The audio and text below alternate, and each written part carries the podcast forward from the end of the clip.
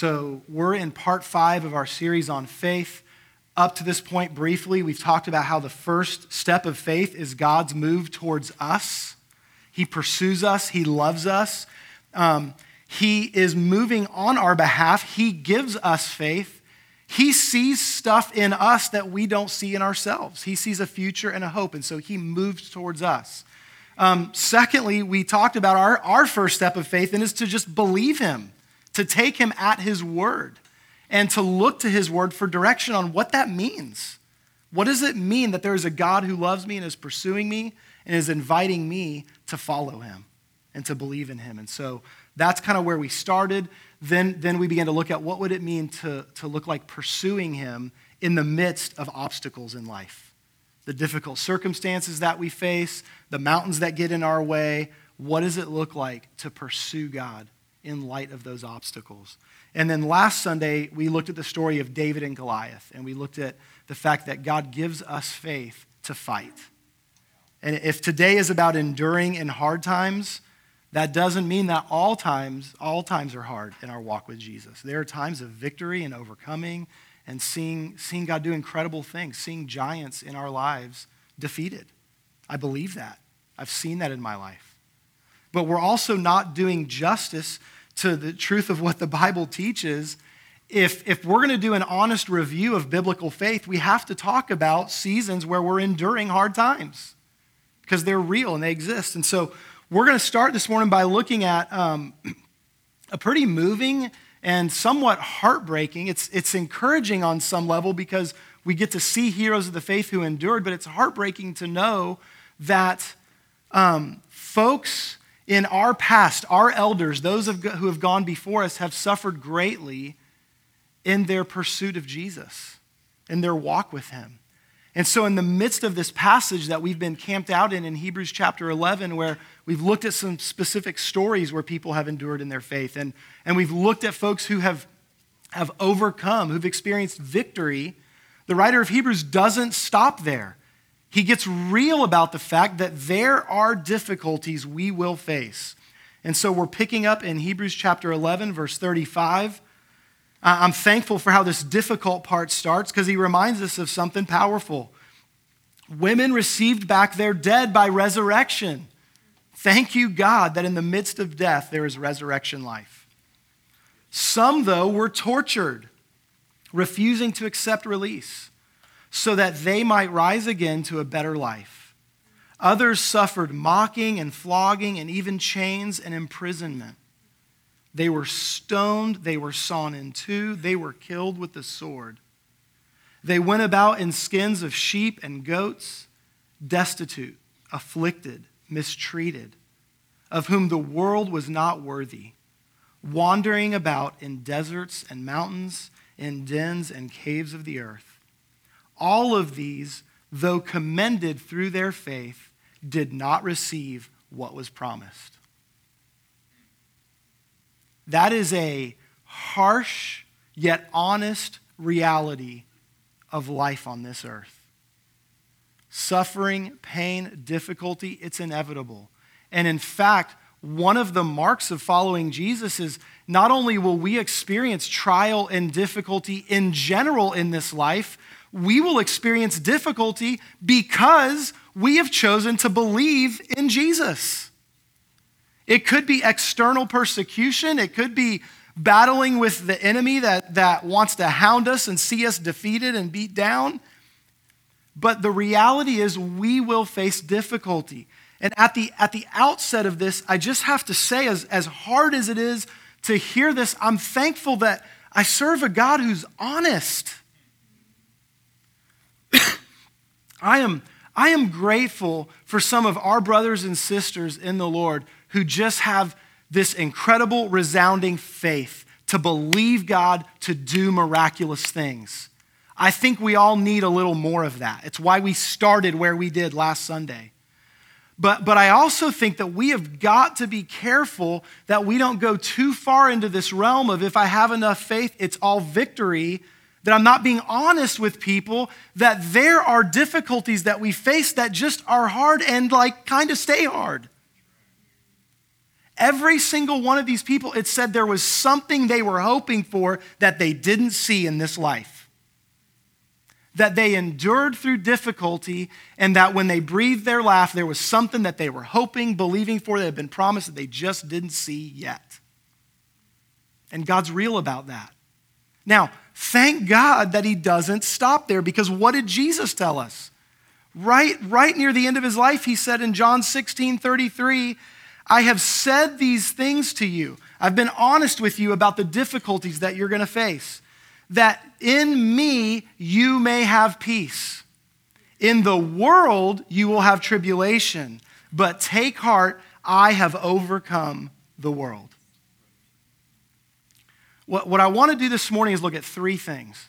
Very briefly, I want to talk about the nature of endurance. We're, we're going to talk in future weeks about some of the specific things I'm going to list, but I just want to be upfront about them. So we're going to talk about the nature of endurance. Then we're going to take a look at a picture of endurance. And then finally, we're going to talk about a life of endurance. How do we walk this out? All right? Y'all with me? Okay. So the nature of endurance.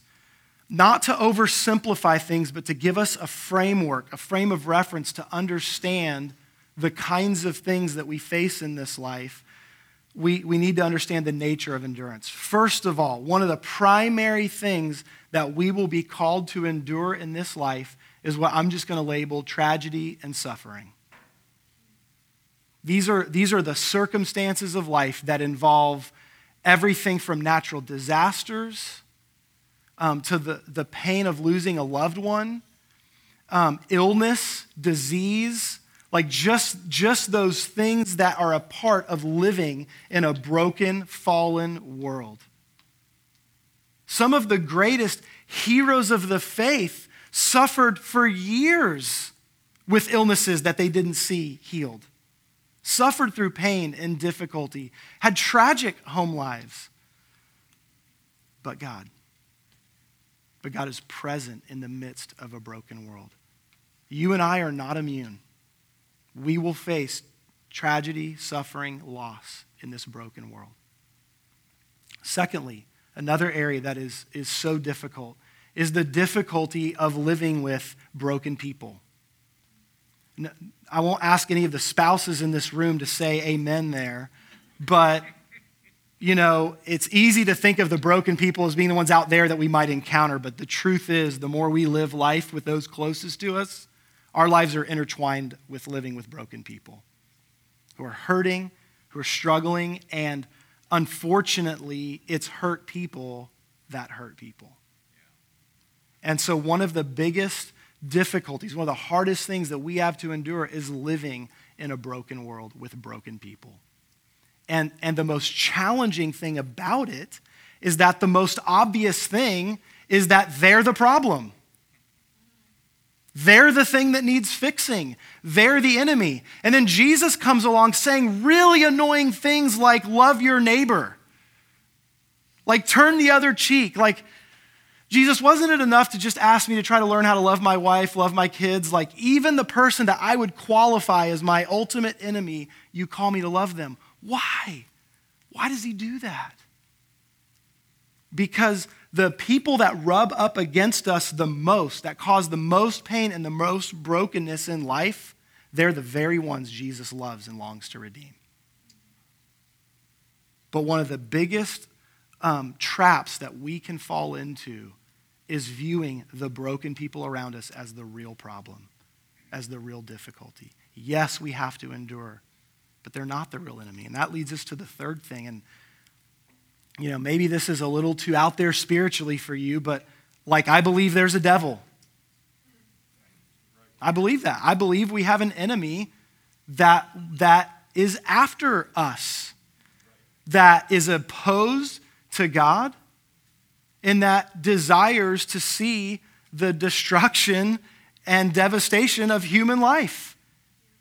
The Bible talks about him a lot. It says things like, he's come to steal, kill, and destroy.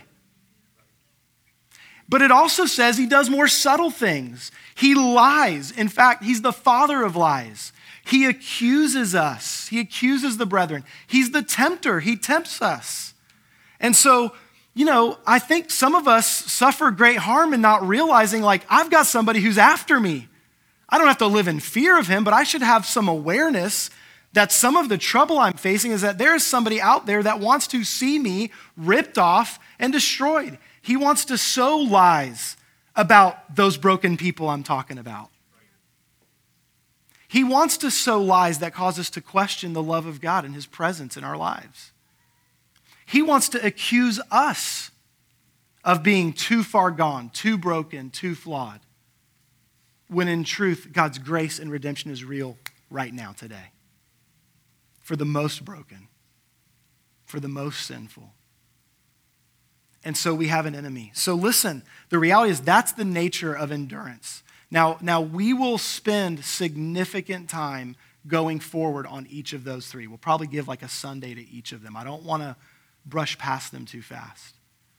But I, I have to tell you, our starting point in endurance is something that God would draw our attention to in the midst of these, of these things.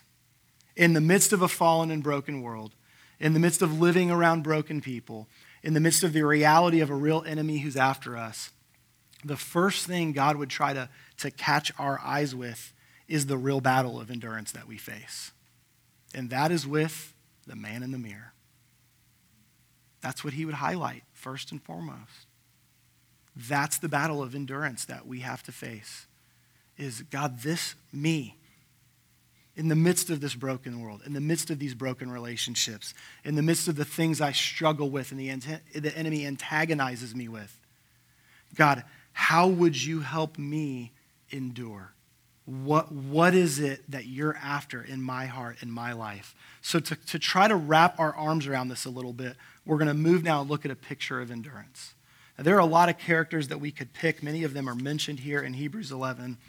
But I want to hone in on um, Moses. Moses as a picture of endurance. And we're going to start at the end. We're going to start at the end because at the end of Moses' life, after one hundred twenty years, Deuteronomy tells us he was one hundred twenty years old at, at his death. Can y'all say that? That's old, right? I mean, That just that takes endurance just right there. He was one hundred twenty years old and, and had faced some incredible stuff in his life and had gone through immense tragedy and suffering. Um, and he knew about dealing with difficult people. He knew about dealing with difficult people. And so here's Moses at the end of his life, and God takes Moses up onto this mountaintop. Um, you can read this whole passage. It's, it's kind of all of Deuteronomy chapter thirty-four. It's the closing moments of his life. We're going to hone in on verses four through seven, kind of the first part of verse seven. And so here's Moses after one hundred twenty faithful years with some failures and shortcomings along the way and a lot of things to endure. He comes to the end of his life, and God's people are on the cusp of entering a promised land that Moses had never experienced. And God takes him up onto the mountaintop, and after these long years, in verse four, the Lord said to him, "This is the land of which I swore to Abraham, to Isaac, and to Jacob. I will give it to your offspring. I have let you see it with your eyes, but you shall not go over there." So Moses, the servant of the Lord, died there in the land of Moab, according to the word of the Lord. And he, that's God, buried him in the valley in the land of Moab opposite Beth Peor. But no one knows the place of his burial to this day. Moses was one hundred twenty years old when he died. That should bother you. Like if, if you let the reality of what's being said right there hit you, it should bother us. That This is Moses. This is Moses of the burning bush. This is Moses of the, man, maybe I stutter and am nervous and have a hard time speaking and I'm not sure what to say, but okay, I'll be, go before Pharaoh ten times and let him know ten plagues are coming till he lets us go. This is Moses who watched these miracles take place. This is Moses who led the Exodus where, where a nation, God's people, the nation was birthed as they come forth out of Egypt. And so he gets to lead that. Then the enemy is in hot pursuit and they're pinned down. And what does the Lord do? He, he paves the way through the Red Sea. I mean, that's one of those things I hope I get to experience in heaven. Like if I could just be transported to that moment and stand there and look at like sea creatures swimming by and walking on dry land. Like he got to see that. Like these aren't just the little kid stories. Like this guy watched God show up and do miraculous things. And he faithfully did what God asked him to do. He walked with God faithfully. He goes through the Red Sea and then he spends forty years of his life with grumbling, complaining, dissatisfied, whiny, broken people who in the midst of seeing every day a pillar of fire and a cloud of smoke to guide them, receiving manna from heaven, even occasionally like a nice bird for the grill, like they're seeing this, but they're still, they're frustrated, they're grumbling, they're complaining, they're, they're upset with God, they're upset with each other, they're blaming Moses, and he's dealing with all of this, and he's endured all of this, and he's on the cusp of the very promise. Like, don't you know God could have at least let him do this and let him die a happy man in the land of promise, knowing he'd be buried there and remembered forever as one of the great heroes of the faith that ushered them into the promised land? Like, couldn't God just give him that step? God said, nope, you can see it, but you can't put your foot there. Why? Because of one moment. Because of one moment. And what about that moment? In Numbers chapter twenty, we, we see the story of what takes place that caused Moses to not be able to enter the promised land. And one of the things that I think is often overlooked in this story is we pick it up a few verses in, but we miss the very first verse that sets the tone of what Moses is dealing with. If you go back and look at Numbers chapter twenty, verse one, it tells us that his sister Miriam has just died, and they are in the wilderness burying her. This is, this is taking place during his sister's funeral.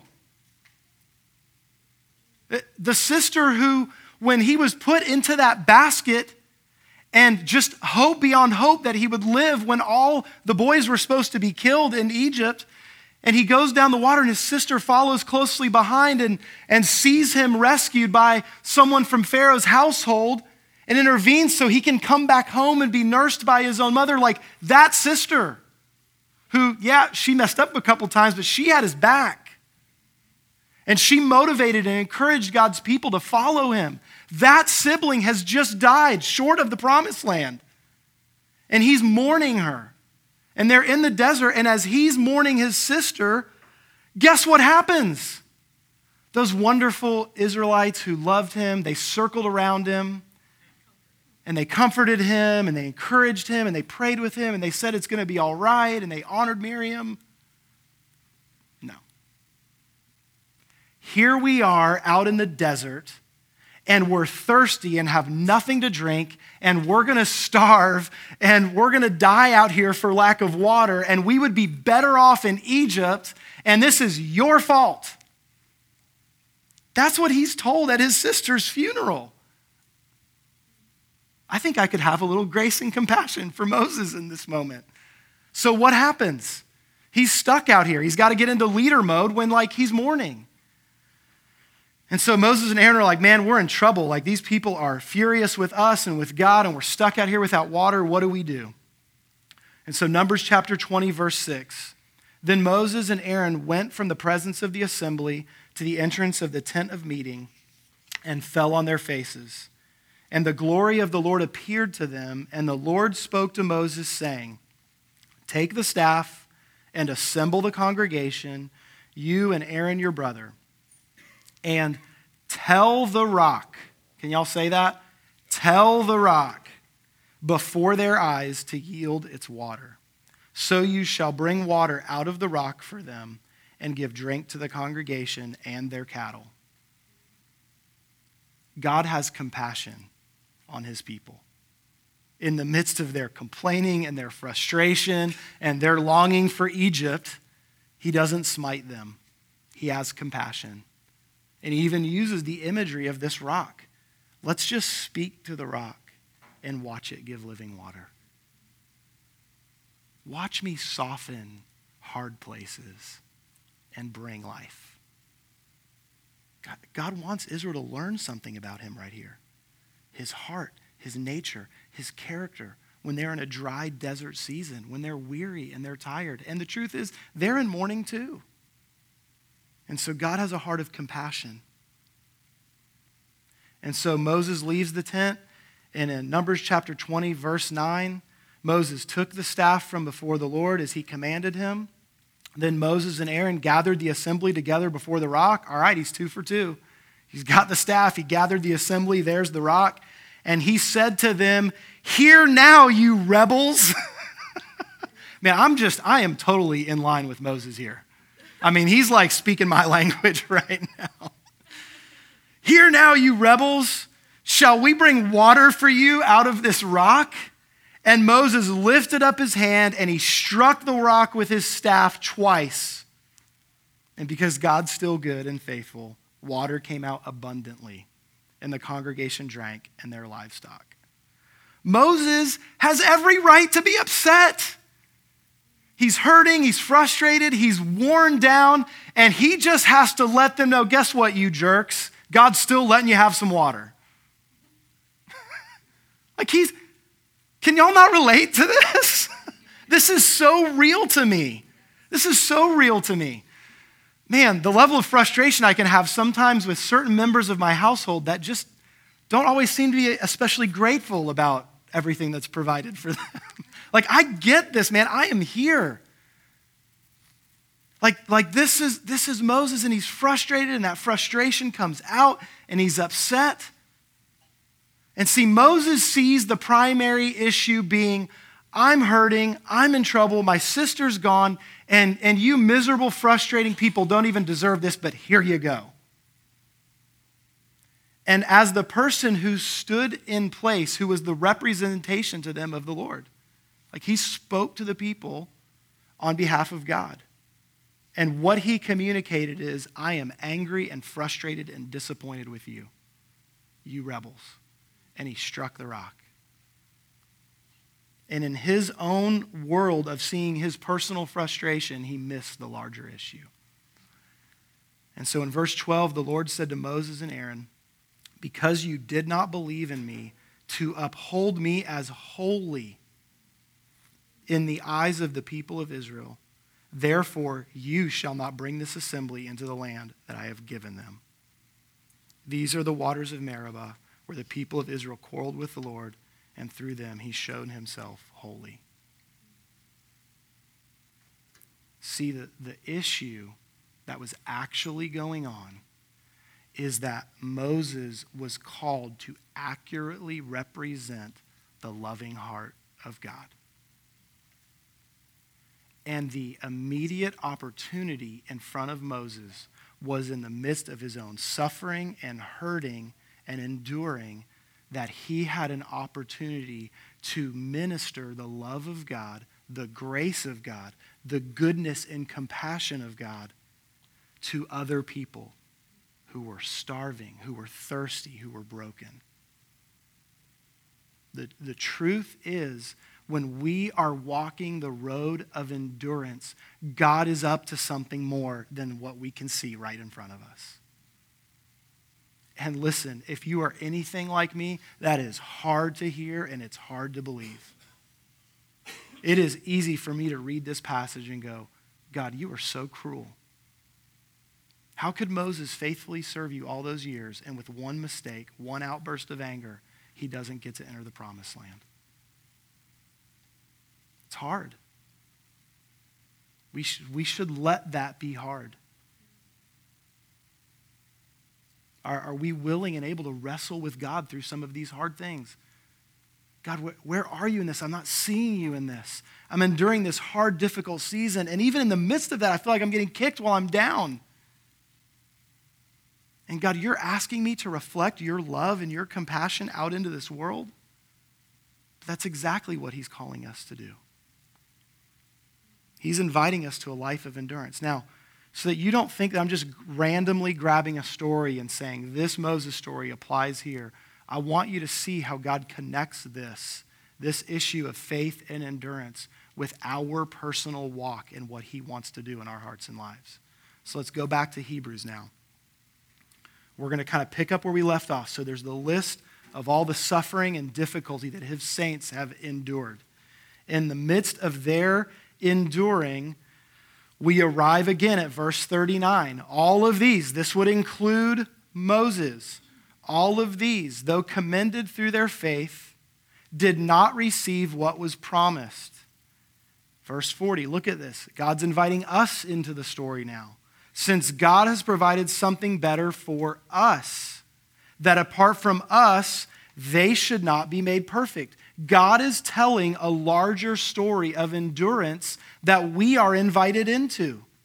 We get to somehow, unbelievably, get counted with their number. And what's, what's funny is we do this thing when we read our Bible where we act like the chapters and verses were there when this was written. Like there's the end of the story. This is a continuous thought. Look what happens next. Flip over to chapter twelve, verse one. Therefore, in light of the endurance of those saints and our personal invitation to be a part of that number, to learn to endure with those saints, to be a part of the larger story that God is telling. Therefore, in light of those facts, since we are surrounded by so great a cloud of witnesses, let us lay aside every weight and sin which clings so closely. That's what God was concerned about with Moses, the sin that clings so closely. And let us run with endurance the race that is set before us. Verse two, looking to Jesus, the founder and perfecter of our faith, who for the joy that was set before him endured the cross, despising the shame, and is seated at the right hand of the throne of God. In light of this, we are called to run our own race. You know, I, I find I, I find irony and humor in my relationship with the Lord sometimes. You know, I, I've probably known for six weeks or more this message was being preached today. And a couple weeks ago, my mom reaches out and says, hey, for your dad's birthday, your brother's coming into town. My dad and brother both had birthdays right at the end of March. They're coming to town, and your dad's really been wanting to hike the Appalachian Trail. Why don't you and your brother go hiking with him? Awesome, that sounds great. What day are we going to do that? That was yesterday. So the Sunday I'm going to preach on endurance, I went on a nine-mile hike in the mountains yesterday. Alex knows I am not currently built for nine-mile hikes in the mountains. I would love for that to be a regular part of my life. It is not. It is not. I got to like walk it out firsthand. But one of the things I was reminded of, I don't know if you realize this or not, and you may not feel this way about your personal body, but like the human body was actually designed for endurance. Like, like physically, our bodies were designed for endurance. There's a reason why, like when you go way back in our history, we could be gatherers and hunters. We weren't faster than the animals we were chasing. We could just wear them down. We could endure, and we could survive because we were able to endure. We were able to endure long journeys to find new places to live and survive, where we could find food and water, where we could find what we need. Our bodies were made to endure. Well, guess what? God uses the physical things of this world to teach us deeper spiritual principles. We are complete beings, spirit, soul, and body. And the truth is, as much as it is so beyond frustrating and difficult that I have to live in a world that's broken and, and fallen and living with broken people, God has built, he's hardwired into my nature the ability to endure. And God actually points out his saints who do that, and he says, look at my kid. Look at the way they hung in there. Look at my saints who endured all of this hurt, all of this pain, all of this suffering. They didn't even see their end goal in this life, but they held on. He says, look at them. And he says, don't just look at them, see the own race that is in front of you and run it well.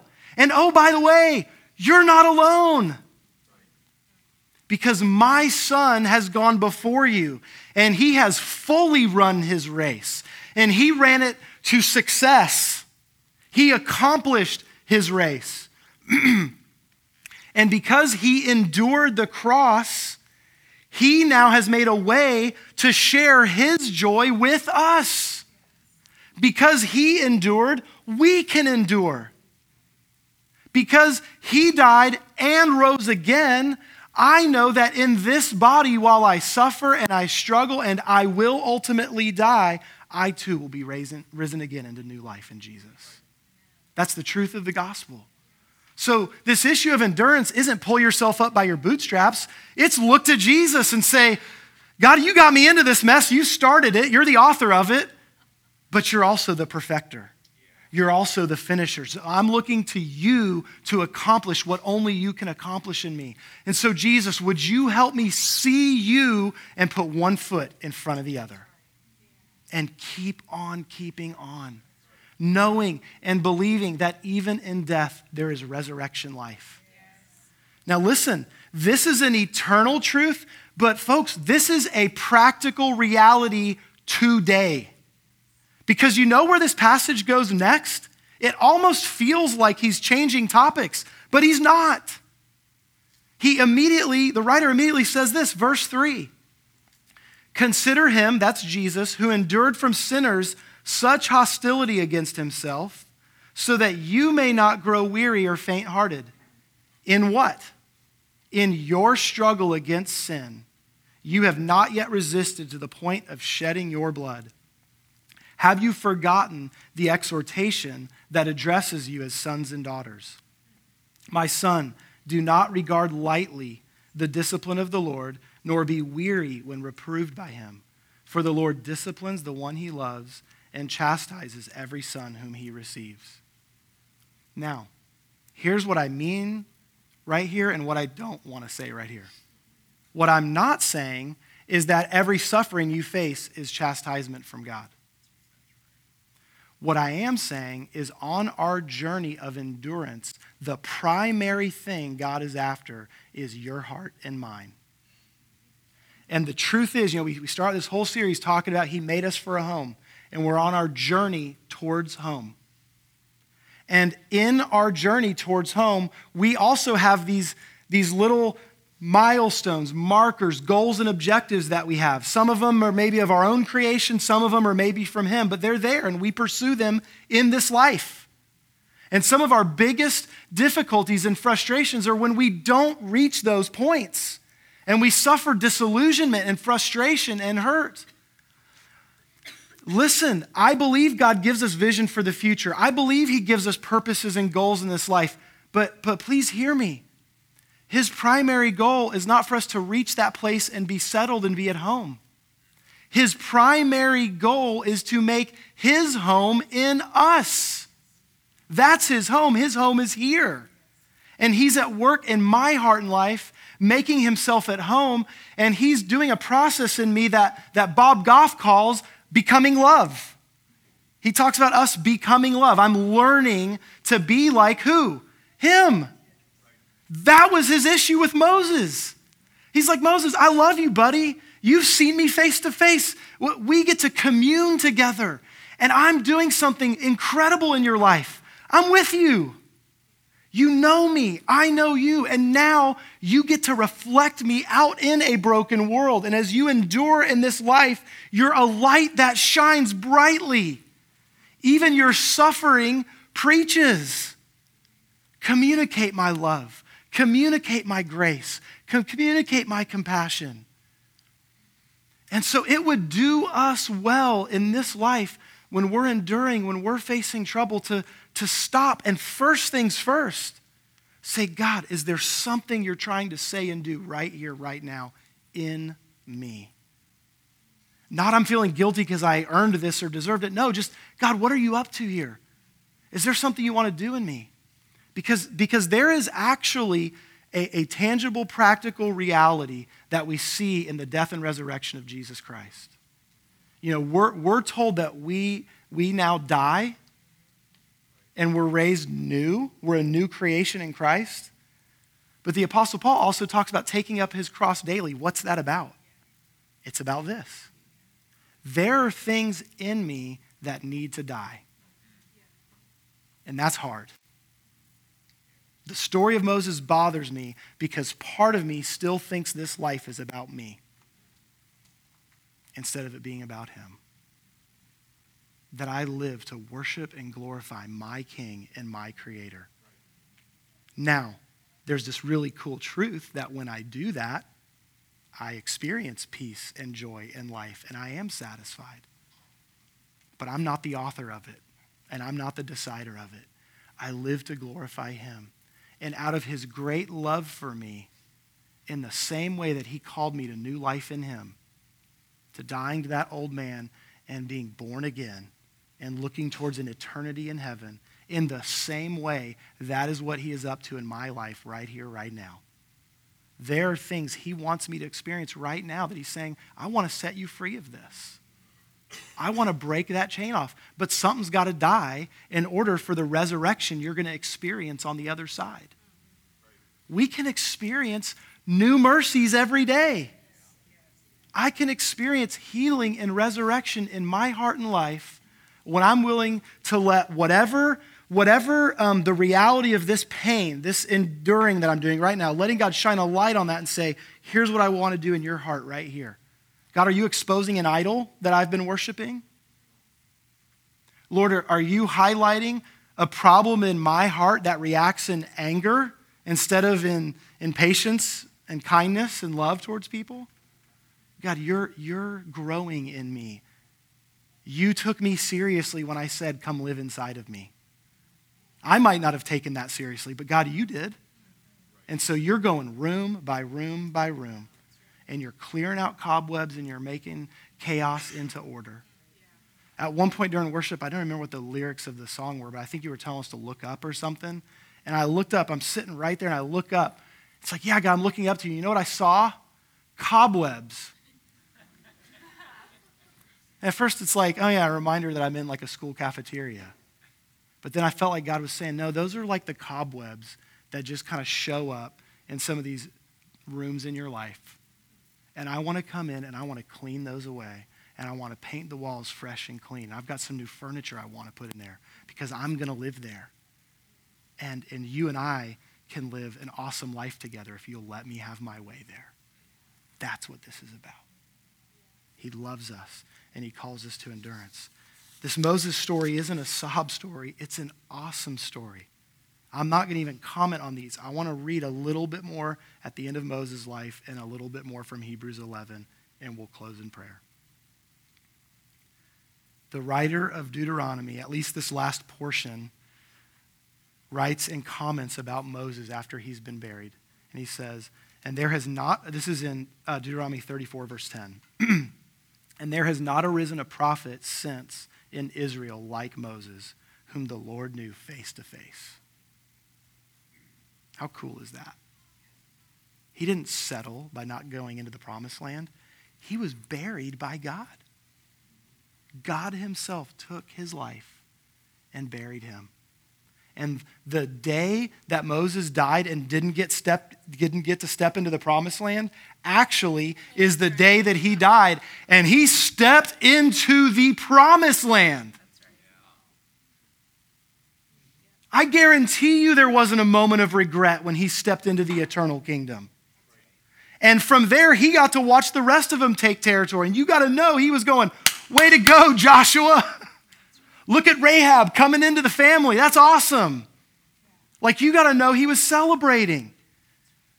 And so this was a man who was face to face with God, none like him for all the signs and wonders that the Lord sent him to do in the land of Egypt, to Pharaoh, to all his servants, to all his land, and for all the mighty power and all the great deeds of terror that Moses did in the sight of Israel. And not just Moses, but those faithful in Hebrews eleven, verses thirteen through sixteen. These all died in faith, not having received the things promised, but having seen them and greeted them from afar, and having acknowledged that they were strangers and exiles on the earth. For people who speak thus make it clear that they are seeking a homeland. And if they had not been thinking of that land from which they had gone out, they would have had opportunity to return. But as it is, they desire a better country, that is a heavenly one. Therefore, God is not ashamed to be called their God, for he has prepared for them a city. Thank God that he has prepared for us a city whose builder and maker is God. Let's pray. Lord Jesus, I thank you that you are the ultimate one who has endured. You endured in every single way. Jesus, you endured sin and temptation and never succumbed to it your entire life. Jesus, you suffered at the hands of vicious enemies and even those closest to you who would betray you.